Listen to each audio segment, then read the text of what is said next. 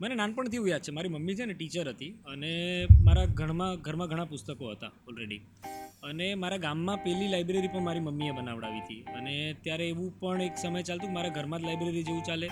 જે બાળકોને પુસ્તકો વાંચવા હોય, આવે, લઈ જાય, પાછું આપી જાય તો ઠીક, ના આપે તો કંઈ વાંધો નહીં. એને બહુ ગમ્યું હશે તો રાખી લીધું. તો એવું એમ. તો એ વાતાવરણ મને વાંચનનું નાનપણથી મળ્યું છે. અને એમાં કંઈ નવું નહોતું લાગતું મને, કારણ કે ઘરમાં બુક્સ હોય ને તમે વાંચો, ઘરમાં તમે લોકોને વાંચતા જોયા હોય. હવે ત્યારે તમે કમા મુનશીની જય સોમનાથ ને ગુજરાતનો નાથ ને આ બધી વાંચી ગયા હોય, ત્યારે એવું ખબર ના પડતી હોય કે હજી આ એજ આ સમજવાની નથી. અફકોર્સ મોટા થઈને ફરી રિફર કરો કે વાંચો ત્યારે તમને વધારે સમજાય. બટ એના બીજ ક્યાંક ને ક્યાંક અંદર પડ્યા હોય. બટ એ ગીતની વાત કરું તો એમાં ઇટ વોઝ નોટ ડિસાઇડેડ કે હું આને ડિરેક્ટ કરીશ. મારા મનમાં બી એવું હતું નહીં ક્યાંય સુધી. બટ એ ગીત મેં લખ્યું હતું. અને ગીતની ઓવરઓલ સ્ટોરી લાઈન મેં ક્રેક કરી હતી લખી હતી ને સચિનભાઈ સાથે ફર્સ્ટ ટાઈમ જ્યારે મેં શેર કરી ફોન પર, તો આખું પત્યા પછી મને કે કે તું આ ડિરેક્ટ કેમ નથી કરતો? હું મેં આવું બધું વિચાર્યું નથી મેં અને એવું છે બી નહીં મારા મનમાં, પણ કોઈ આ સરસ રીતે મને કે, ના ના, જે રીતે તે આખી વાત મને કહી દીધી, મને આખી દેખાઈ ગઈ કે તને દેખાય છે, તો તું ડિરેક્ટ કર ને, તું ડિરેક્ટ કરે છે આ. તો એમણે મને બહુ પુશ કર્યો. વચ્ચે વચ્ચે હું ફરી એક બે વાર એવું થઈ ગયું કે યાર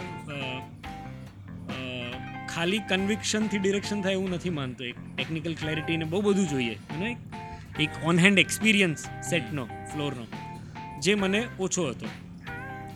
ડિરેક્ટર તરીકે તો નહોતો જ રાધર કોઈ પણ ફિલ્ડમાં હોય આઈ થિંક ઓડિયન્સ માટે તમે જ્યારે કામ કરો છો કે એક્સપ્રેશનના માધ્યમમાં છો, ત્યારે લોકોને જે કંઈ પણ લાગે, લોકોને ગાળો પણ પડે તો એ સ્વીકારવી જ જોઈએ. પછી હું બહુ એમાં નથી માનતો કે તમે એમાં એવું બધું કહેવા જાવ કે એનો આવી આવી વસ્તુ હતી ને આવું હતું ને અમે આ રીતે કામ કર્યું છે. એ હોય જ નહીં. પ્રોડક્ટ પ્રોડક્ટ હોય ફાઇનલ પ્રોડક્ટ પછી તમે એક દિવસમાં કર્યું કે પાંચ દિવસમાં કર્યું છે?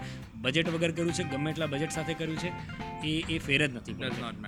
સવાલ જ નથી. એટલે ન પણ ગમે લોકોને તમારે સ્વીકારવું જ પડે અને એમાંથી શીખવું જોઈએ. અને અત્યારે તમે જોઈ જ રહ્યા છો કે ધર્મ બાંધનારું સાધન થઈ ગયું છે. ધર્મ ક્યારેય હતો જ નહીં. ધર્મ તો લિબરેશન આપવા માટે હતું સેલ્વેશન માટે હતું યુનો લાઈફને બેટર રીતે જીવી શકો એના માટેની ટેકનિક્સ હતી ટેક્ટિક્સ હતી. અને આપણે એને સમજ્યા વગર એ વસ્તુઓને પેલું બનાવી આજુબાજુને બહુ વધારે સંકુચિત થઈ ગયા લિબરલ થવાને બદલે. કોઈ પણ ધર્મોની વાત કરીએ આમાં. હમ. પરસે જે રિલિજન આપણે ફોલો કરતા બધે આ જ જોવા મળી રહ્યું છે. કે આ સમજ ક્યાં ગઈ યાર? આટલી મોટી લેગસી આટલી સરસ આખી વાત ને બધું કहाँ જા રહે એમ? પ્રશ્ન થાય?